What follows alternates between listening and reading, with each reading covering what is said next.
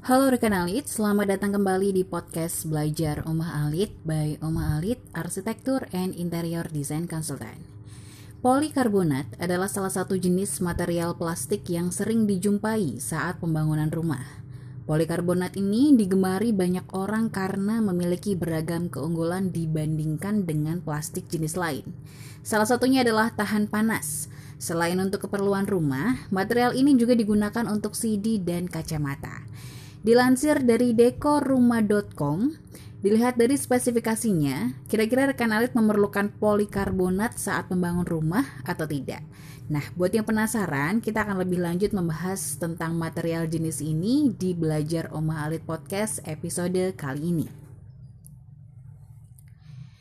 Polikarbonat sendiri terdiri dari polimer dengan gugus karbonat Sifatnya mirip dengan akrilik, hanya saja lebih kuat dan tahan panas. Material ini akan mulai bereaksi pada suhu 150 derajat Celcius dan betul-betul meleleh dengan suhu 300 derajat Celcius. Material poli polikarbonat ini bisa digunakan untuk beragam keperluan ya. Di antaranya adalah uh, untuk material anak tangga, partisi, kanopi, dinding greenhouse hingga lantai.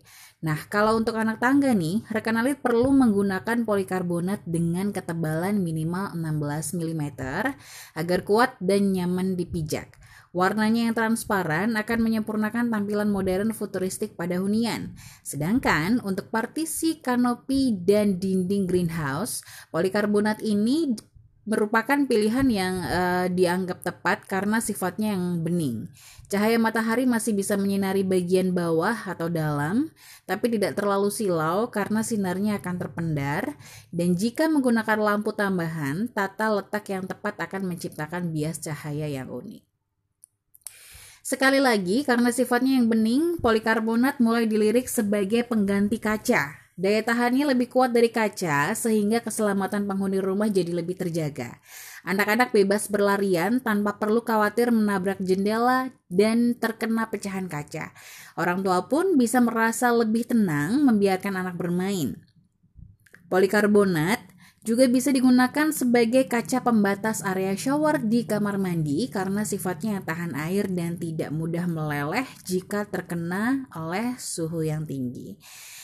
Sedangkan polikarbonat ini dianggap memiliki bobot yang ringan sehingga mudah dipindahkan ke mana saja. Meskipun begitu, daya tahannya lebih kuat dibandingkan dengan kaca dan bahan akrilik.